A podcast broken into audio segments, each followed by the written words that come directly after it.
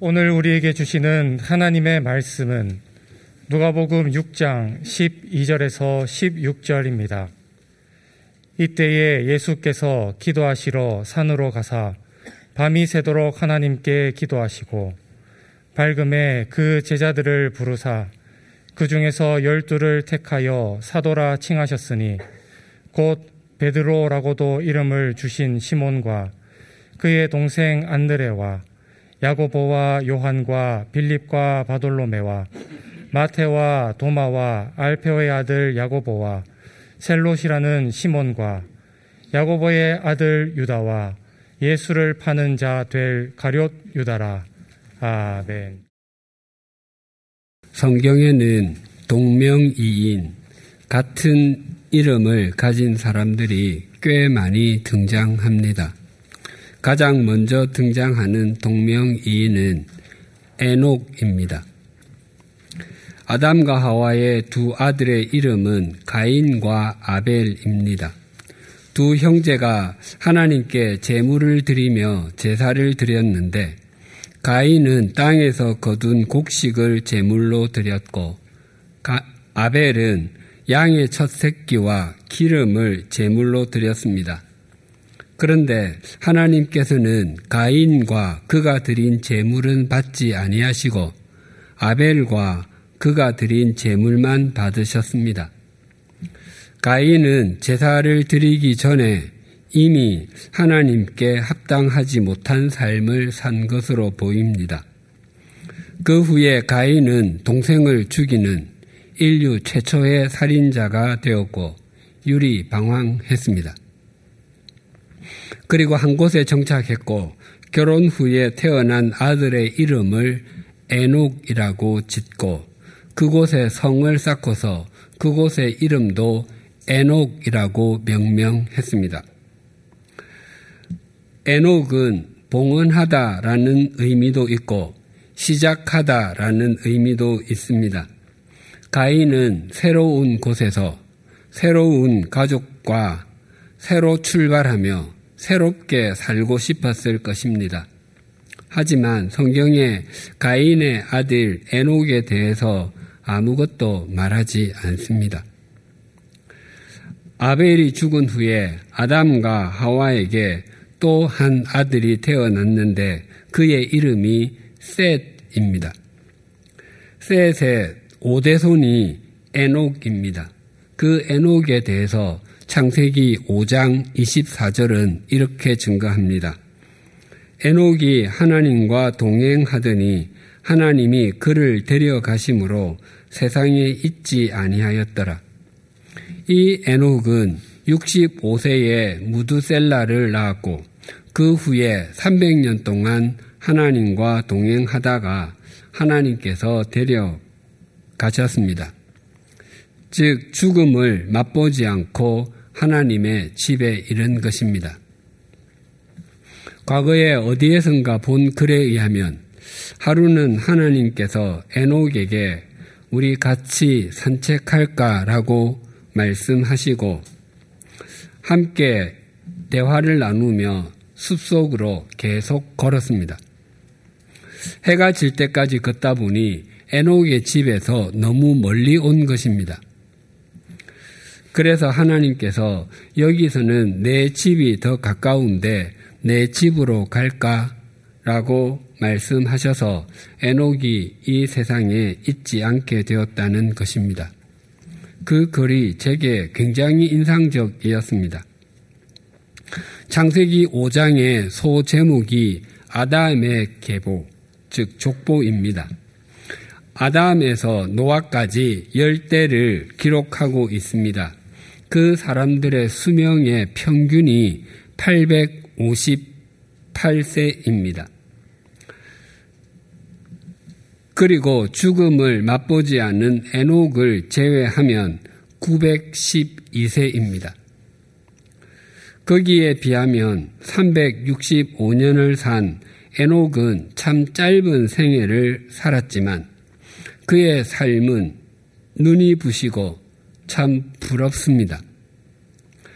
가인의 아들 에녹과 셋의 자손 에녹은 이름은 동일했지만 그 삶은 결코 동일하지 않았습니다. 가인의 족보의 인물과 셋의 족보의 인물 중에 같은 이름이 또 하나 더 있습니다. 그것은 라멕입니다. 가인의 오대손이자 에녹의 고손자, 즉 4대손이 라멕입니다. 그에 대해서 창세기 4장 19절은 이렇게 증가합니다. 라멕이 두 아내를 맞이하였으니 하나의 이름은 아다요 하나의 이름은 신라였더라. 라멕은 일부 일처제를 깨뜨린 인류 최초의 인물입니다. 아다는 아름답다라는 뜻이고 신라는 딸랑거리다라는 뜻입니다. 한 남자와 한 여자가 둘이 한 몸을 이루면서 하나님의 사랑을 실천하고 하나님이 뜻이 펼쳐지는 통로로 사는 것이 되어야 할 결혼을 라멕은 단지 눈에 보기에 예쁜 것과 쾌락을 추구하는 통로로 삼은 것입니다. 그리고 라멕이 두 아내에게 이렇게 말했습니다. 내가 말할 때에 귀를 기울여라. 나에게 상처를 입힌 남자를 내가 죽였다. 나를 상하게 한 젊은 남자를 내가 죽였다. 가인을 해친 벌이 일곱 갑절이면 라멕을 해치는 벌은 이런 일곱 갑절이다. 라멕은 두 아내에게 자신에게 상처를 입힌 젊은 남자를 죽였다고 당당하게 말하고 있습니다. 아마 젊은 남자가 실수로 라멕을 다치게 했는데 라멕은 그 젊은 남자를 무, 무자비하게 죽여버린 것입니다.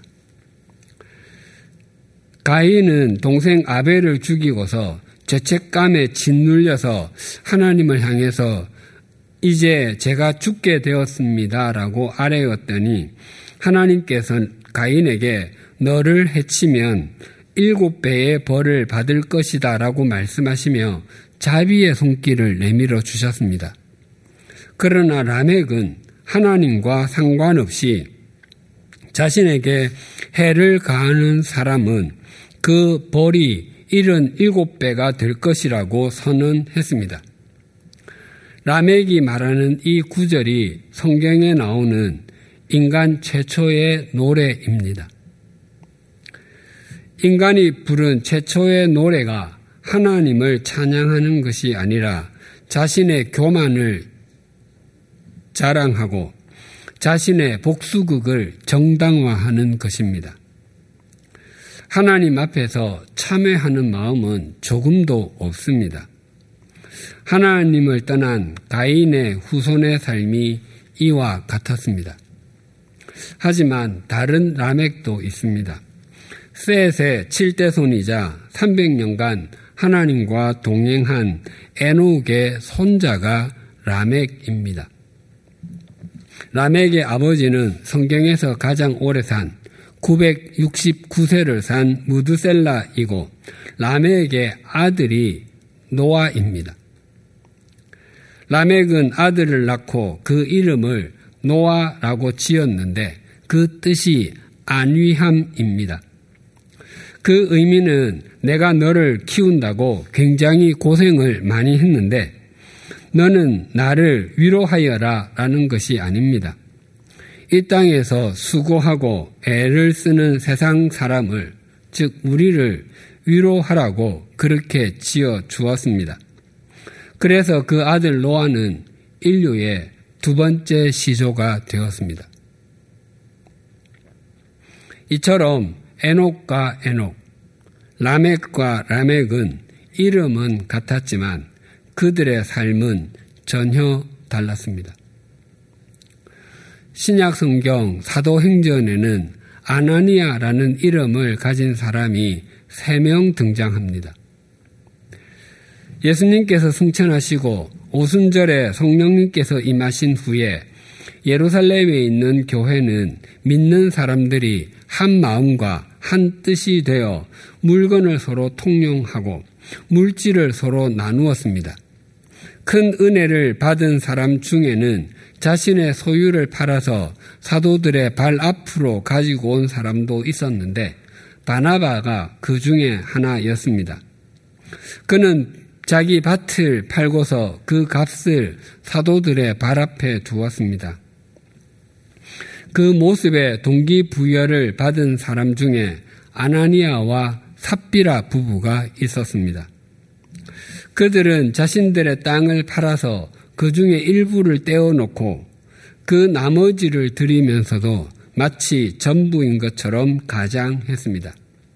그때 베드로 사도가 아나니아에게 이렇게 말했습니다. 사도행전 5장 3절과 4절을 세 번역 성경으로 읽어 드리겠습니다. 어찌하여 그대의 마음이 사탄에게 홀려서 그대가 성령을 속이고 땅값에 얼마를 몰래 떼어 놓았소. 그 땅은 팔리기 전에도 그대의 것이 아니었어. 또 팔린 뒤에도 그대 마음대로 할 수 있었던 것이 아니었어. 그런데 어찌하여 이런 일을 할 마음을 먹었어. 그대는 사람을 속인 것이 아니라 하나님을 속인 것이요. 아나니아는 이 말을 듣고 그 자리에 쓰러져 죽고 말았습니다. 후에 그의 아내 삽비라도 동일하게 죽고 말았습니다. 이 부부의 잘못은 그들의 전 재산을 바치지 않았던 것이 아니라 하나님을 믿으면서도 하나님까지도 속일 수 있다고 착각한 것이었습니다. 바르지 못한 신앙과는 아무리 공을 들인다고 해도 자신을 바르게 세우지 못하고 무너뜨리게 된다는 것을 보여주는 교훈입니다. 후에 바울로 불린 사울이 대제사장에게서 공문을 받아 주님의 길을 따르는 사람이면 남녀를 가리지 않고 잡아 예루살렘으로 끌고 오기 위해서 예루살렘에서 약 240km 떨어진 다메섹을 향하고 있었습니다. 그런데 다메섹에 가까이 이르렀을 때 갑자기 하늘에서 환한 빛이 그를 둘러 비추었습니다. 그리고 음성이 들리기를 사울아 사울아 내가 왜 나를 핍박하느냐 하는 음성이 들렸습니다. 사울은 주님 누구십니까? 하고 물으니 나는 내가 핍박하는 예수다라고 했습니다. 그리고 일어나 성 안으로 들어가라. 네가 해야 할 일을 일러줄 사람이 있을 것이다라는 음성이 들렸습니다. 사울은 땅에서 일어나 눈을 떴지만 아무것도 볼 수 없었습니다. 그래서 사람들의 손에 이끌려 다메섹으로 들어갔고 그는 사흘 동안 눈을 뜰 수 도 없었고 아무것도 먹지도 마시지도 않았습니다.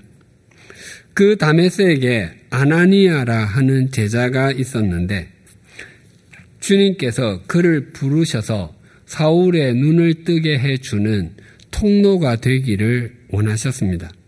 하지만 제자 아나니아는 사울의 악명을 익히 들은 바 있어 그 통로가 되는 것을 주저했습니다.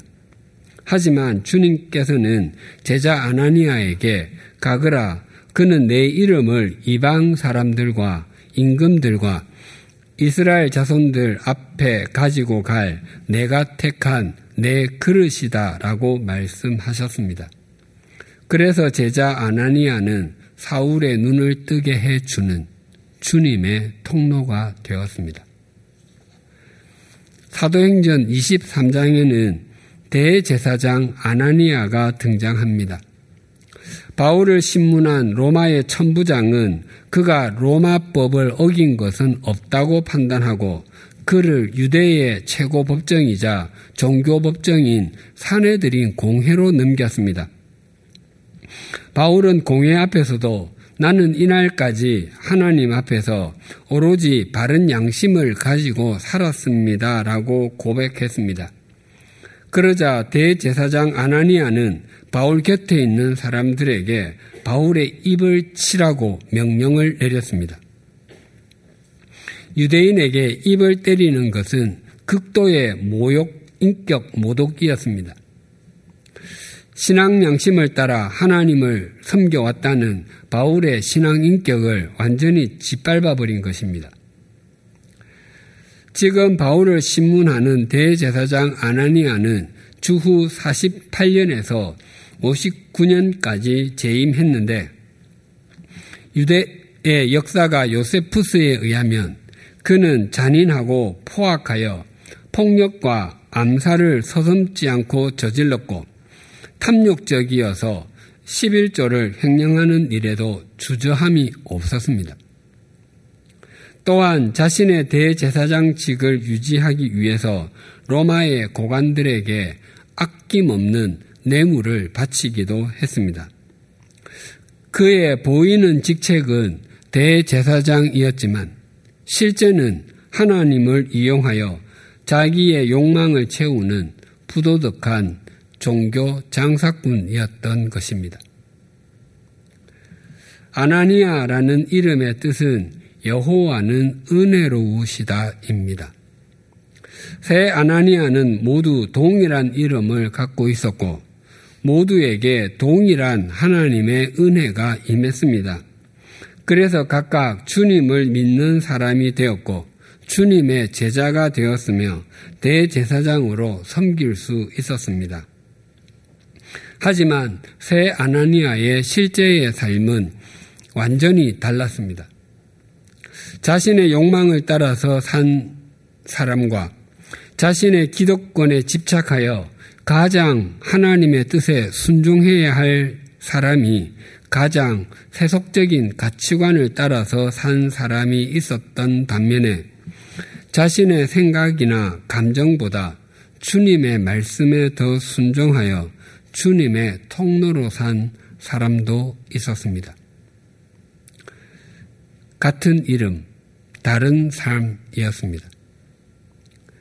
예수님께서는 당신이 승천하신 후 그 뒤를 이어서 하나님 나라의 복음을 전할 제자들을 택하셨습니다. 그들 중에는 이름이 같은 사람도 있었습니다. 주님께서 택하신 그들이 누구였는지 오늘 본문 13절에서 16절이 이렇게 증가합니다. 밝음에 그 제자들을 부르사 그 중에서 열두를 택하여 사도라 칭하셨으니 곧 베드로라고도 이름을 주신 시몬과 그의 동생 안드레와 야고보와 요한과 빌립과 바돌로메와 마테와 도마와 알페오의 아들 야고보와 셀롯이라는 시몬과 야고보의 아들 유다와 예수를 파는 자 될 가룟 유다라. 베드로의 본래 이름은 시몬이고 그의 직업은 어부였습니다. 그리고 예수님의 열두 제자 중에는 셀롯이라는 시몬도 있었습니다. 셀롯은 열심당에 속한이라는 의미입니다. 그들은 우리나라 일제강점기에 독립군에 견줄 수 있습니다. 어부의 길과 열심당의 길은 정말 달라 보입니다.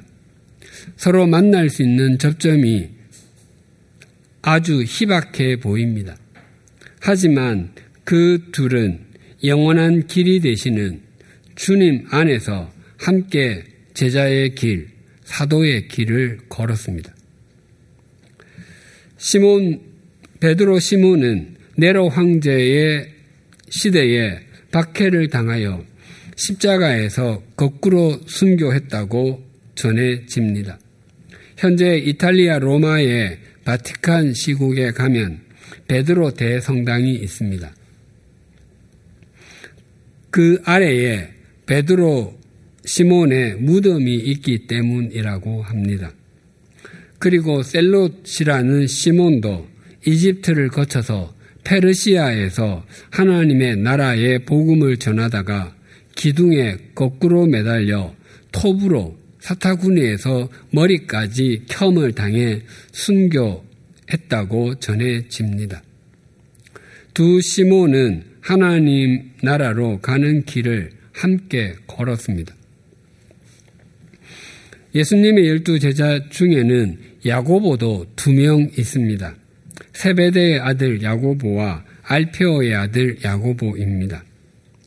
세베대의 아들 야고보는 우레의 아들이라고 불릴 만큼 성격이 불같았고 혹시라도 예, 수님께서 예루살렘에서 왕으로 등극하시면 가장 좋은 자리를 달라고 요구할 만큼 야망이 컸습니다.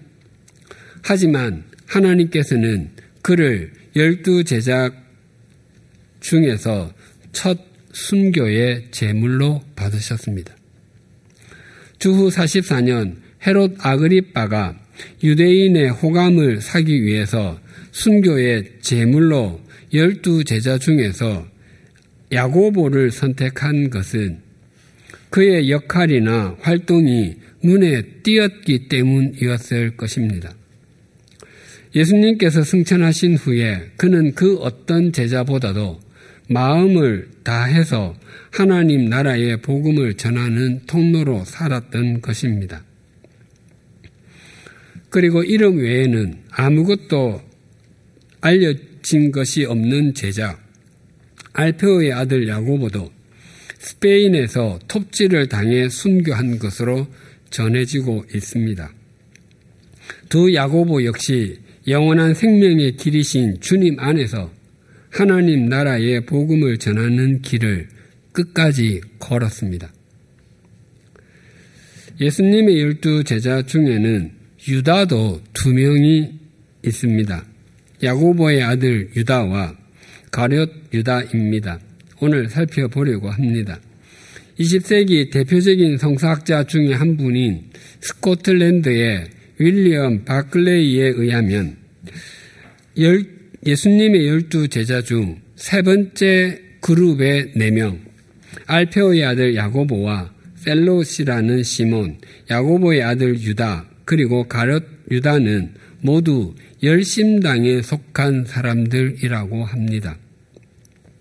시몬이 열심당에 속했던 것은 지난주에도 살폈고 야고보의 아들 유다도 열심당에 속했다는 증거가 적지 않게 있다고 합니다. 예수님 당시에 유대인들의 분파 가운데 열심당이 있었습니다. 그들은 율법주의자였던 바리세파와 현실주의자였던 사두개파 그리고 금욕주의자였던 에스네파와 함께 네 번째 분파로 여겨지고 있었습니다. 그들은 율법에 관한 한 바리새인들보다 훨씬 더 극단적이었습니다. 그들은 무력으로라도 로마 제국으로부터 나라를 되찾는 것이 다윗 왕이 통치하던 때와 같은 하나님의 나라를 건설하는 것이라고 굳게 믿었습니다.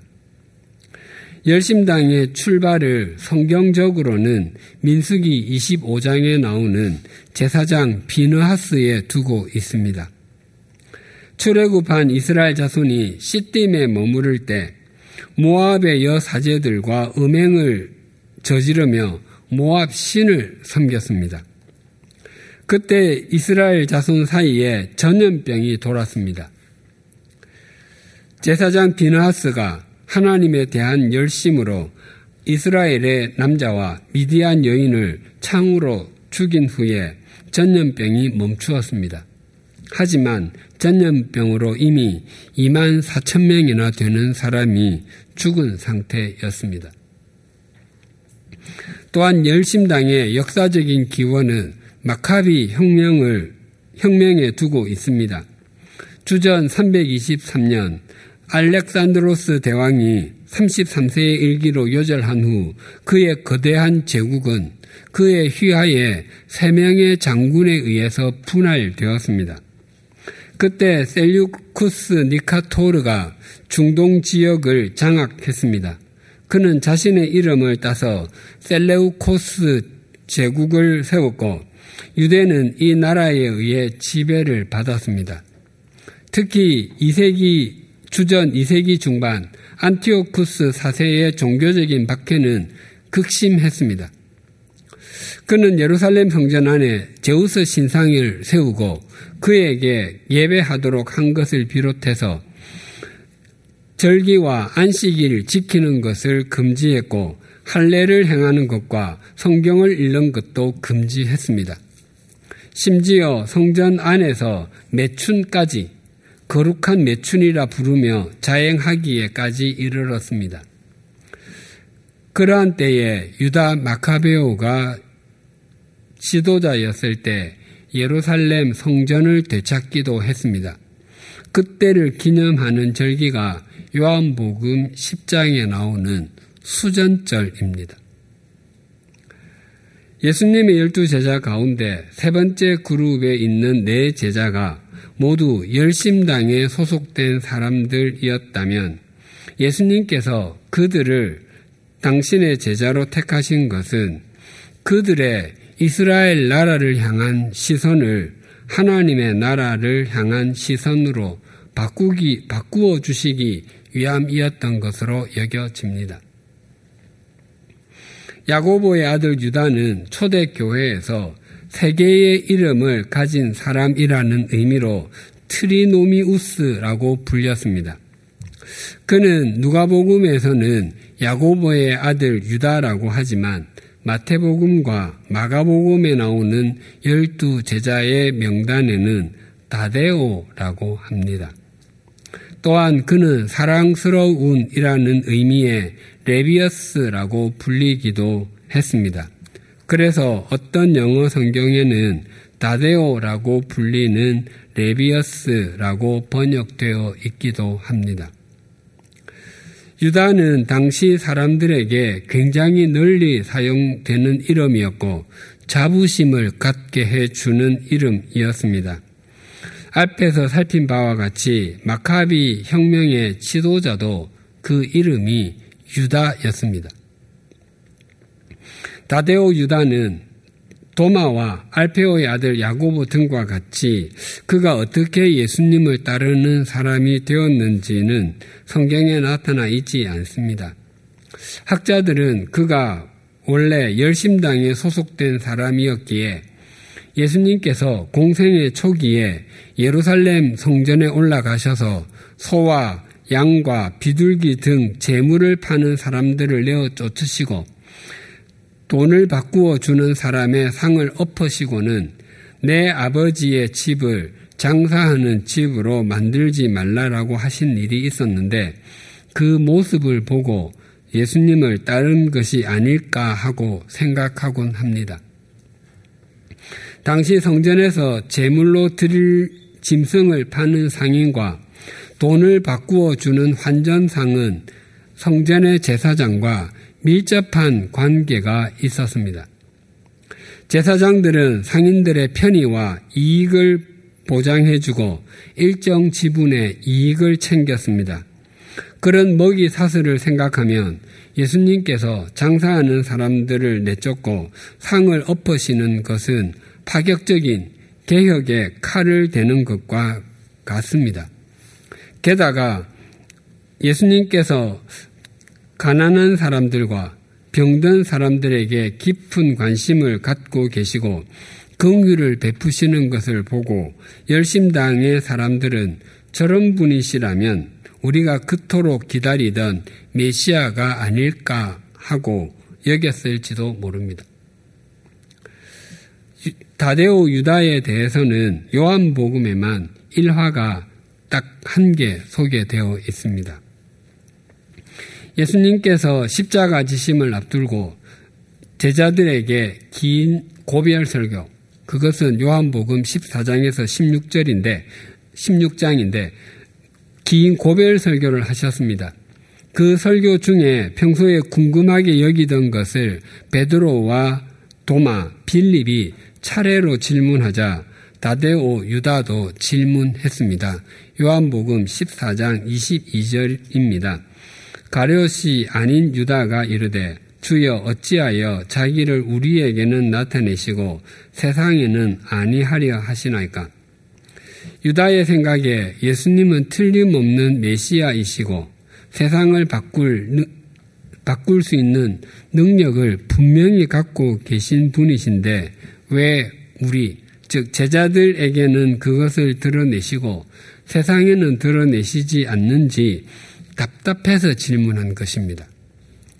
즉, 주님, 주님이 메시아임을 사람들에게 알려야 할 때가 바로 지금이 아닙니까? 주님의 능력을 나타내시어 빨리 로마 놈들을 쫓아내어야 하지 않겠습니까? 그런데 왜 자꾸 어디로 가신다고만 하십니까? 입니다. 이 질문에 대해서 예수님께서 이렇게 답변하셨습니다. 요한복음 14장 23절과 24절입니다. 예수께서 대답하여 이르시되 사람이 나를 사랑하면 내 말을 지키리니 내 아버지께서 그를 사랑하실 것이요 우리가 그에게 가서 거처를 그와 함께 하리라. 나를 사랑하지 아니하는 자는 내 말을 지키지 아니하나니 너희가 듣는 말은 내 말이 아니요 나를 보내신 아버지의 말씀이니라. 예수님의 이 말씀은 유다에게 이렇게 말씀하시는 것과 같습니다. 유다야, 너는 지금 잘못 생각하고 있구나. 나의 나라는 칼과 창으로 이루어지는 것이 아니라 사랑으로 이루어지는 것이다. 그것은 사랑으로만 전해질 수 있고 십자가로만 전해질 수 있는 것이다. 너의 민족을 향한 열망은 하나님 나라를 위한 열망으로 바꾸어야 한다. 지금은 이해할 수 없지만 앞으로 이해하게 될 것이다. 입니다. 다데오 유다는 오순절에 성령 충만을 받은 후 유프라테스강 유역의 메소포타미아에서 하나님 나라의 복음을 전하다가 활에 맞아 순교했다고 전해집니다. 그는 예수님의 말씀대로 이 세상의 나라가 아니라 하나님의 나라를 위하여 살게 되었던 것입니다.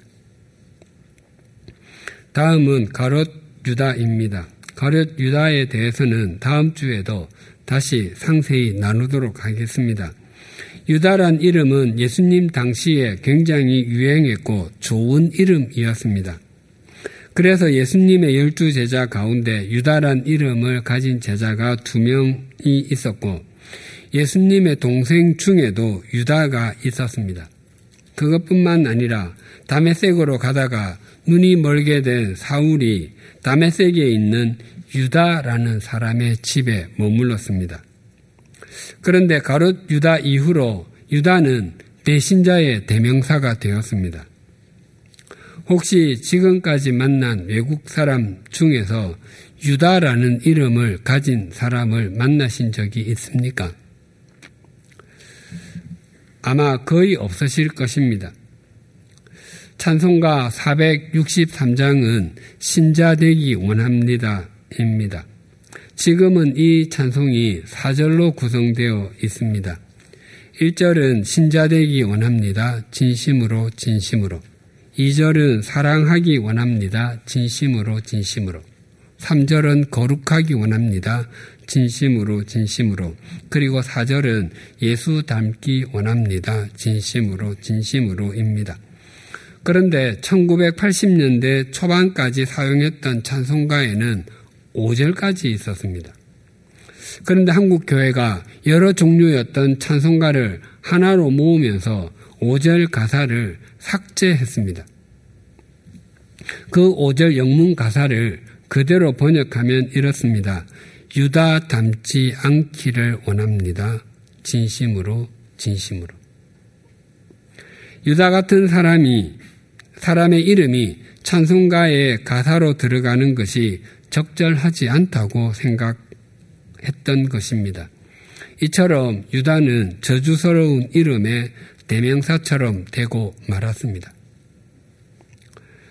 예수님의 열두 제자 중 마지막 두 사람, 유다, 두 유다의 출발은 동일했습니다. 그 둘은 모두 주님의 부르심을 받았고 동일하게 열두 제자에 포함이 되었습니다. 게다가 그 둘은 이름까지 같았습니다. 하지만 그 삶은 같지 않았고 그 결과도 동일하지 않았습니다. 한 유다는 끝까지 주님의 제자로 영원한 생명의 길을 달려간 반면에 또 한 유다는 배신자로 제 길을 간 사람이 되었고 인류 역사상 가장 오명을 남긴 사람 중에 하나가 되었습니다. 우리 모두에게도 이름이 있습니다.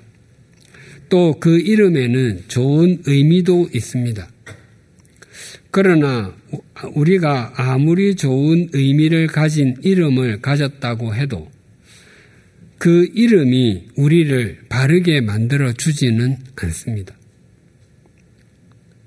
또한 우리와 같은 이름을 가진 사람이 여러 명이든 아니면 내 이름은 나만 사용하든 그것이 우리를 가치 있는 존재로 만들어 주는 것도 아닙니다. 왜냐하면 우리를 우리답게 만들어 주고 우리를 가치 있는 존재로 만들어 주는 것은 우리의 이름이 아니라 우리의 삶이기 때문입니다. 즉, 우리의 이름 값은 우리의 이름이 만들지 않고 우리의 삶이 만듭니다. 또한 우리 모두에게는 공통된 이름이 있습니다. 그것은 그리스도인입니다. 오늘날 주님의 이름이 땅에 떨어지고 교회가 교회답지 못하다고 손가락질을 받는 것은 우리가 그리스도인이라는 이름에 걸맞지 않게 살기 때문일 것입니다. 사랑하는 형제자매 여러분, 그리고 교우님들, 주님은 우리를 그리스도인으로 주님의 제자로 불러 주셨습니다.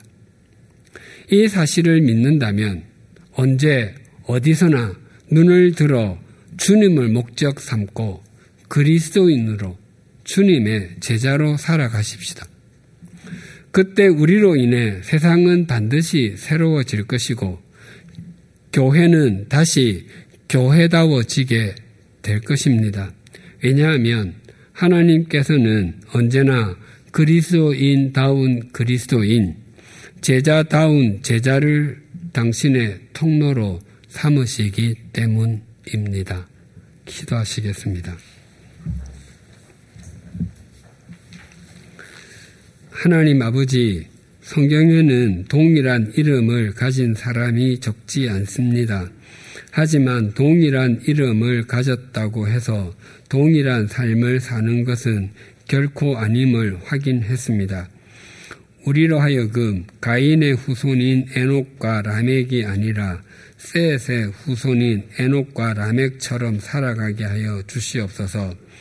또한 욕망을 움켜쥐고 하나님까지도 속일 수 있다고 생각했던 아나니아나 자신의 종교적 기독권을 놓지 않으려 했던 대제사장 아나니아가 아니라 주님의 뜻 아래에 자신의 생각을 두고 주님의 말씀에 순종했던 제자 아나니아와 같이 살아가게 하여 주시옵소서. 또한 유다와 유다는 이름도 같았고 부르심도 같았고 제자됨도 같았지만 그 삶과 결과는 조금도 같지 않았습니다. 우리의 이름이나 이름의 의미가 우리를 이름값이 있도록 만들지 않고 우리의 삶이 우리 이름의 가치를 결정한다는 것을 잊지 않게 하여 주시옵소서. 바라옵나니 우리에게는 주님을 믿고 따르면서 생긴 그리스도인이라는 공통의 이름이 있음도 잊지 않게 하여 주시옵소서. 오늘날과 같이 주님의 이름이 땅에 떨어지고 교회가 교회답지 못하다고 여김을 받는 때에 우리가 진실로 그리스도인답게 살아가게 하여 주시옵소서. 우리가 그리스도인으로 주님의 제자로 사는 것이 가장 가치 있는 가치 있게 사는 것임을 다시 한번 되새기게 하여 주시옵소서. 예수님의 이름으로 기도드립니다. 아멘.